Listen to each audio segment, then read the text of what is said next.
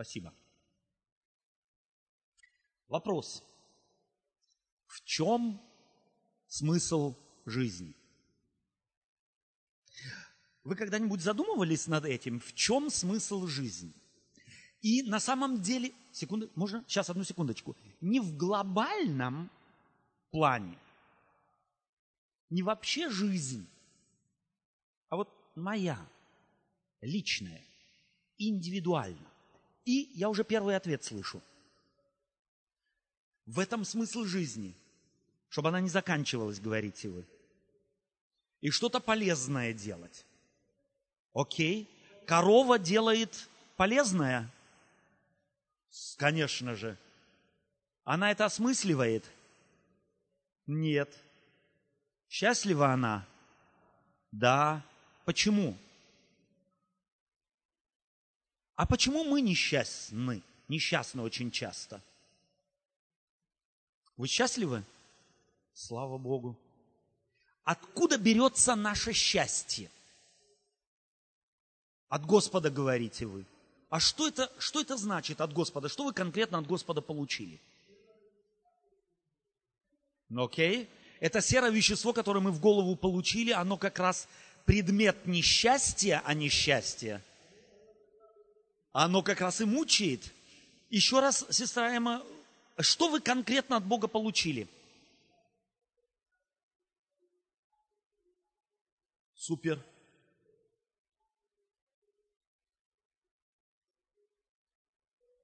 Это радует. То есть, что вы встали, что вы могли прийти, что вы имеете вечную жизнь, вы живете в надежде. Супер. Неплохо. Еще какие идеи, еще какие мысли? Светлана. О, для чего мне Господь дал жизнь? Вопрос. Мы никогда, или я хотел бы сегодня, чтобы... Скажите, говорите, я слушаю вас.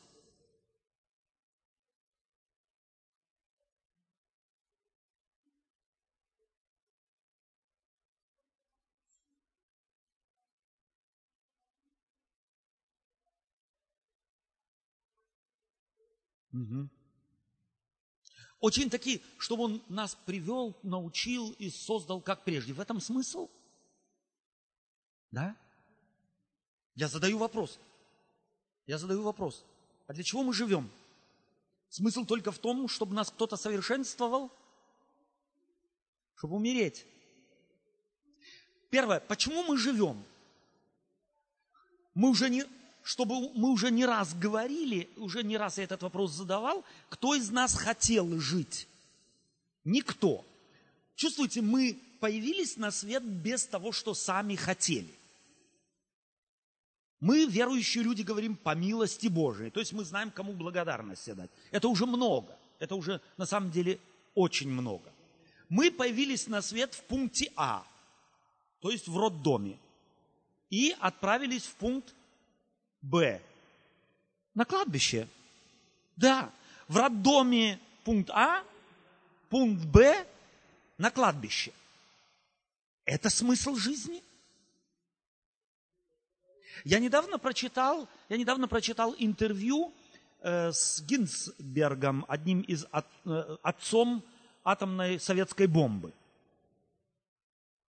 В возрасте 83 лет. Убежденный атеист, который всю жизнь боролся против церкви, за атеизм.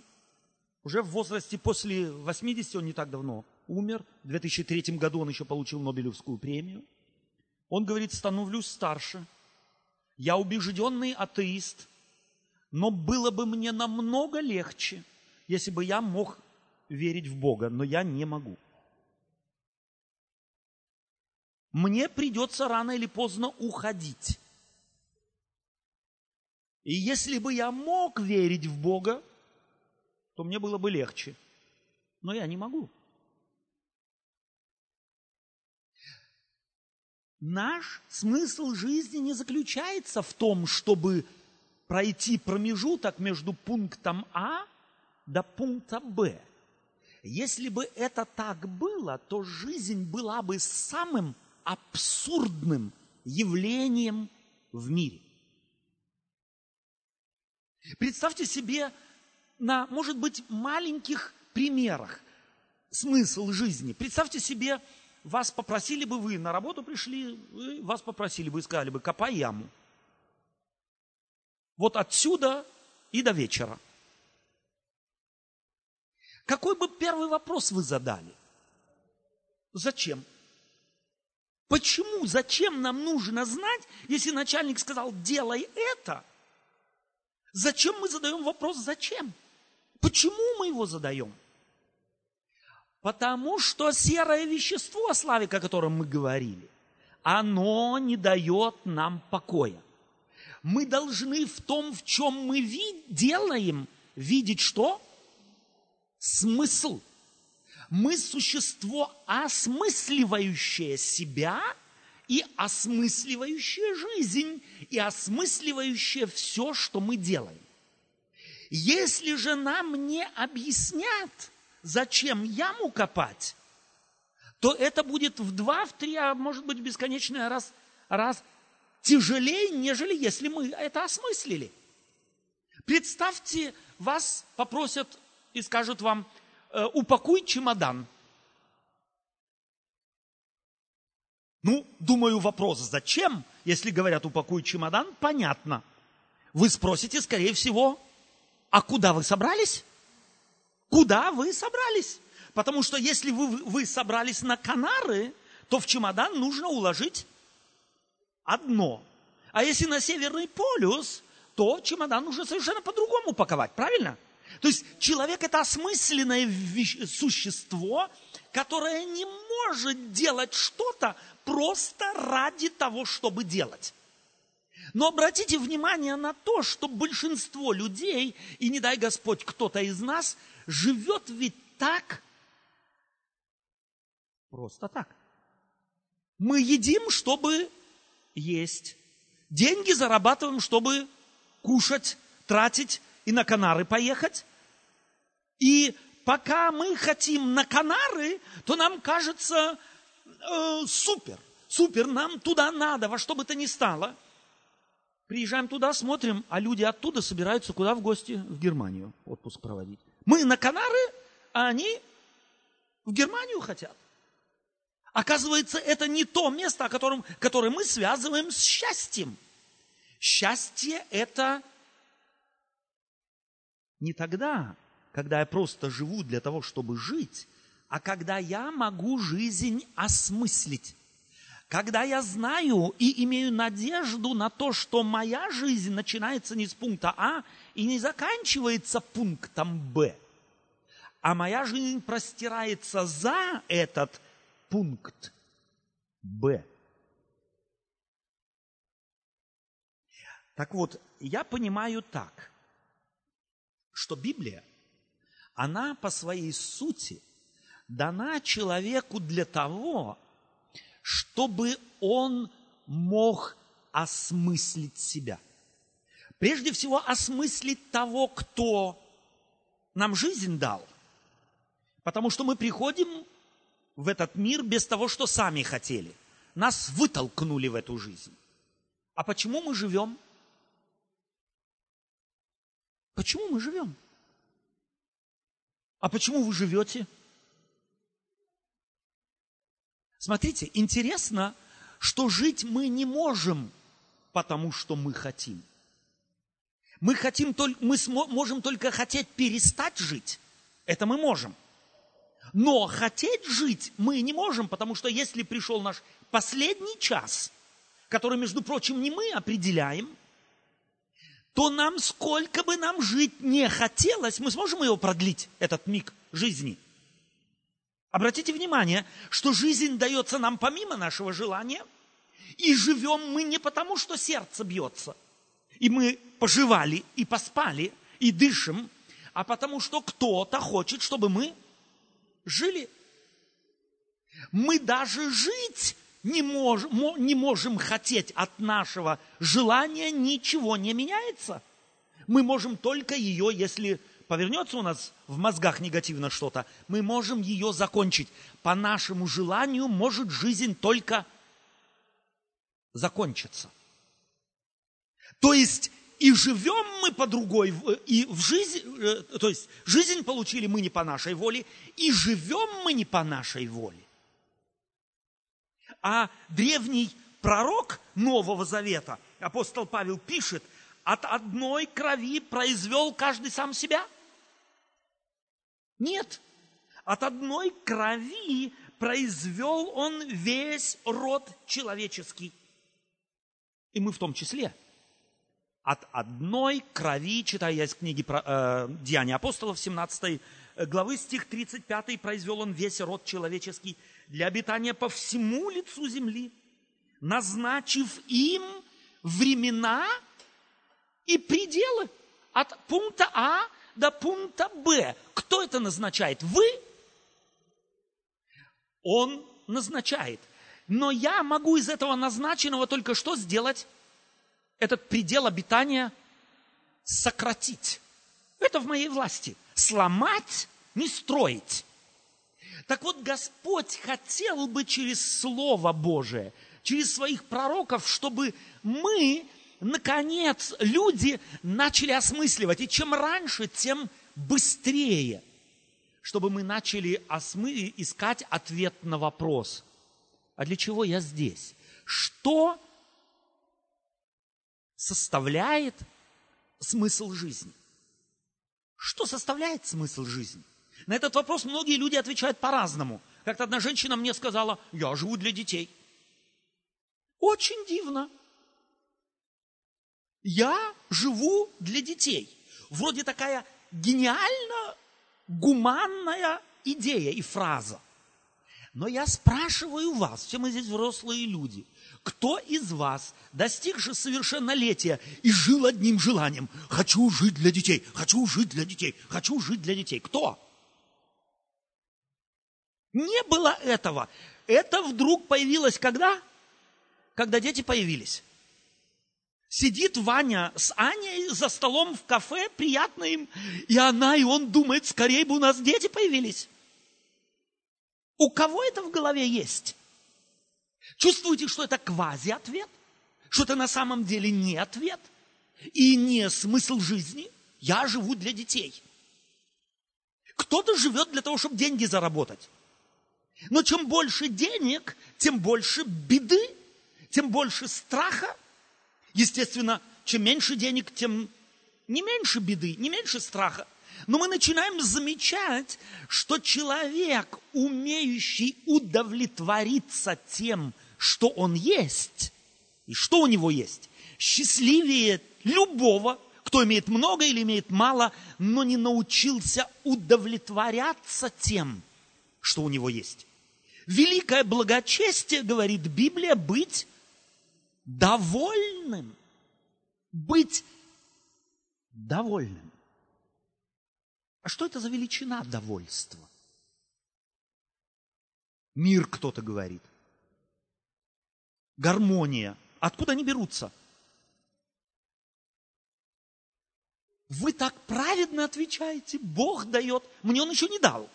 Мне Он только дал идею, что есть такую мысль, есть гармония, и что есть такое понятие, как быть довольным. Кому оно, вот это довольство, в руки падает? Вот сидел дома, утром проснулся, и раз удовольствие в небо, с неба мне в руки. Откуда он берется? Как вы его вырабатываете? Вы говорите, нужно вырабатывать. Как? 100% оно не врожденное. То есть мы не рождаемся с довольством. 100%. Я в силу моей профессии посещаю и женщин, родивших детей в роддоме. Так вот, они там все орут. Дети. Они недовольны. И на первом уровне, когда играют биологические инстинкты у ребенка, он доволен, когда у него желудок полный. Но мы, повзрослев, начинаем понимать, что довольство – это больше, чем просто полный желудок. Серое вещество начинает аукать где-то в мозгах. И начинает царапать нам душу и спрашивать: алло, ты здесь? Что такое довольство? Довольство, вы правильно сказали, над ним нужно работать. И работать я могу только над ним тогда, когда я понимаю, что такая величина вообще есть. Ее нужно один раз осмыслить, ее нужно в слова облечь, ее нужно как цель поставить. И что делать? Для того работать. Как мы можем быть довольны? Как человек может достичь довольства? Первое – это социальные связи. То есть мы социальная величина. Мы не можем друг без друга. Адама, когда Бог сотворил, он понял, что ему срочно нужна обезьяна, ему недостаточно. И коровы рядом тоже нет. И жирафа, и крокодила. Все это было. Ему нужно подобное существо. И он создал ему Еву. И они вдруг были счастливы. Первое довольство наступило тогда, когда он встретился с себе подобным.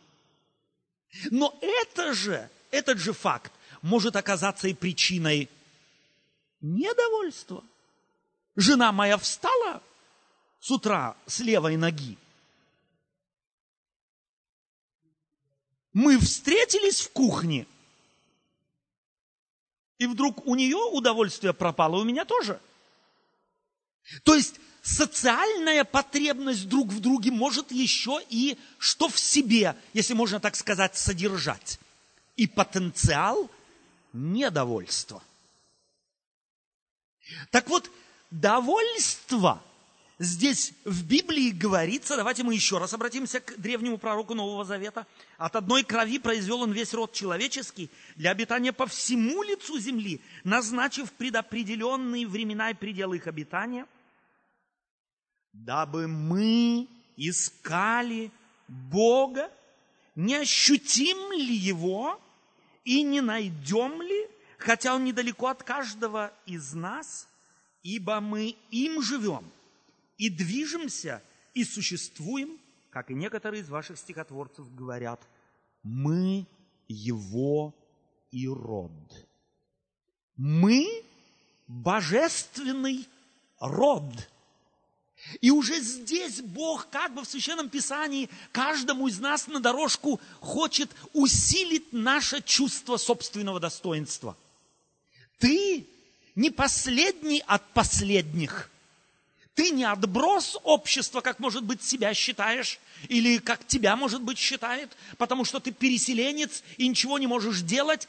Ты его и род. Чувство собственного достоинства должно расти во взгляде на того, кто мне подарил жизнь. Мы его и род. И если вдруг ты вырос в семье, где мама и папа постоянно тебя сравнивали с бабушкой, у которой вот такие оттопыренные уши, и тебе стыдно было за то, что тебя с бабушкой или кто его знает с кем сравнивают, то тогда ты должен понять, что тебе надо работать теперь над чувством собственного достоинства и понять, что род твой не обязательно от бабушки или от прабабушки, а что твой род идет гораздо дальше. И он заканчивается не в крови людской, а он от непосредственного источника жизни. Ты и я, каждый из нас. Бог работает через эти слова древнего пророка над чувством собственного достоинства. А человек с чувством собственного достоинства не может жить, не будучи довольным. Он будет искать удовлетворение. И первое – это социальные связи. Я могу и должен в кругу социальных связей, которые, кстати, не я выбираю. Что я выбрал, в какой семье мне родиться? Нет. И в какой стране мне родиться, я тоже не выбирал. И в какую школу мне идти, и учителей я не выбирал. Что ж теперь делать, если я, бог весть в какой стране, негодной вырос? Кто его знает, в какую семью попал? Что мне теперь делать? Кричать «караул»? И Бог хочет, чтобы ты понял, ты его род. А род Божий отличается тем, Бог отличается тем, что Он, сказал Иисус Христос, и поныне творит. Начни творить. Начинай из твоей жизни делать то, что в твоих силах.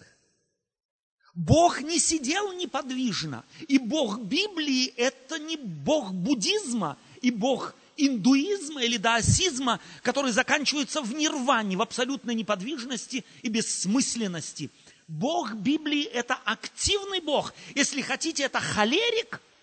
Бог, который не может успокоиться. Бог, который постоянно ищет контакта с теми, кого Он создал. Для того, чтобы достучаться до них. Здесь апостол Павел говорит, дабы они искали Бога. И давайте мы поймем одну вещь. Бог Библии не играет с нами в прятки. Павел здесь же говорит, Он рядом с нами. И Он хочет, чтобы мы Его обнаружили, чтобы мы Его нашли, а найти Бога может только тот человек, кто возьмет и снимет с себя, одетый ему культурой и, может быть, религией, негативные очки. И оденет позитивные очки Творца. Потому что если бы Бог был от природы своей Богом негативным, то Он такой прелести, как жизнь, не мог бы создать. И когда мы смотрим на природу, даже вот на эту еще зимой заторможенную природу. Я сегодня пришел в одну церковь утром и на окне увидел, в вазе стоят прутики от вербы, и открылись первые лепесточки и пух вербы. Я прям хотел дотронуться до них. Бог создал мир таким удивительным. Вы к почкам приглядывались когда-нибудь? Они начинают открываться.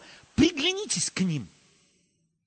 Можете вы себе Творца представить, который сделал этот мир таким, чтобы почки весной открывались негативистом? Со сморщенными физиономией, который того и ищет, как бы эту почку сломать. Вглядитесь в мир. Мир начинает просыпаться после тяжелой, холодной, многоснежной зимы. Такой мир, и вместе с тем даже мир зимы. Я в этом году был в Альпах с моей супругой. Мы просто с утра до вечера ходили по лесу. Каждая снежинка, каждая обсыпанная ель, каждый бугорок – это прелесть. Такой мир не мог, даже замороженный, заторможенный мир зимы не мог создать негативный Бог. Это Бог, который даже в смене времен года поместил свою прелесть, свою поэзию, свою музыку, свое чудо.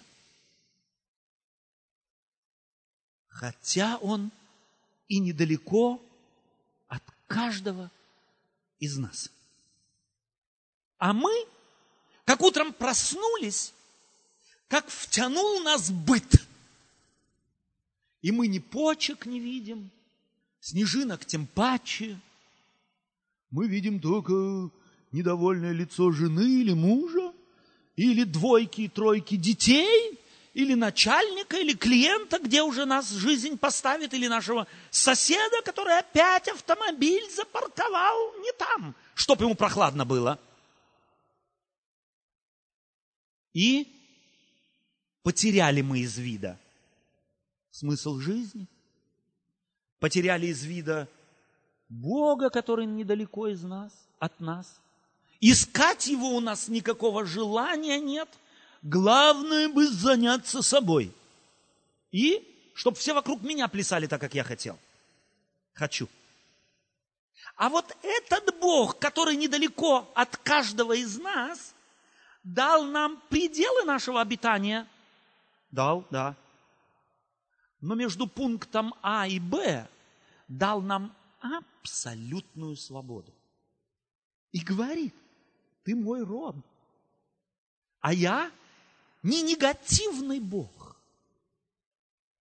Я Бог любви. И если ты хоть чуточку на меня похож, начни, как я, творить. Творить из того негативного в этом мире, в котором мы живем на самом деле, много негативного. Очень много негативного. Но ты смотри не на негативное, потому что изменить негативное ты не можешь. Но начни творить. Начни сосредотачиваться на добром. И рекомендую вам то, что делаю сам, особенно тогда, когда утром встаю с плохим настроением. Возьмите 3 минуты и помолитесь перед зеркалом, глядя на себя. Вот просто глядя на себя. И скажи Господу: Господь, я Тебе благодарю вон за того. Вот за того там, который там стоит. Я Тебе за него благодарю. Потому что жизнь-то, я так люблю жизнь, но я знаю, что я ее получил в дар.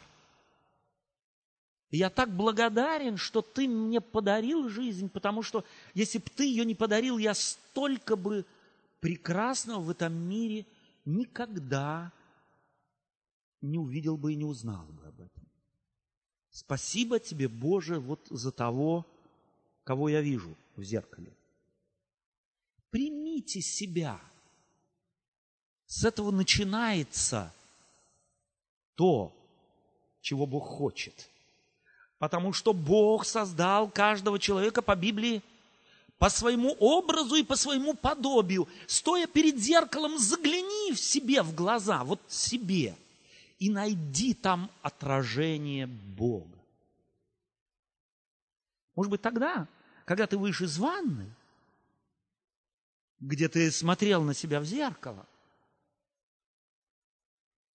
и попробуйте это. У вас появится 100% желание подражать тому, чье отражение Бог вложил в вас, в тебя, в меня, в нас. Начните искать Бога в себе. Библия нас к этому побуждает. Библия нас к этому зовет.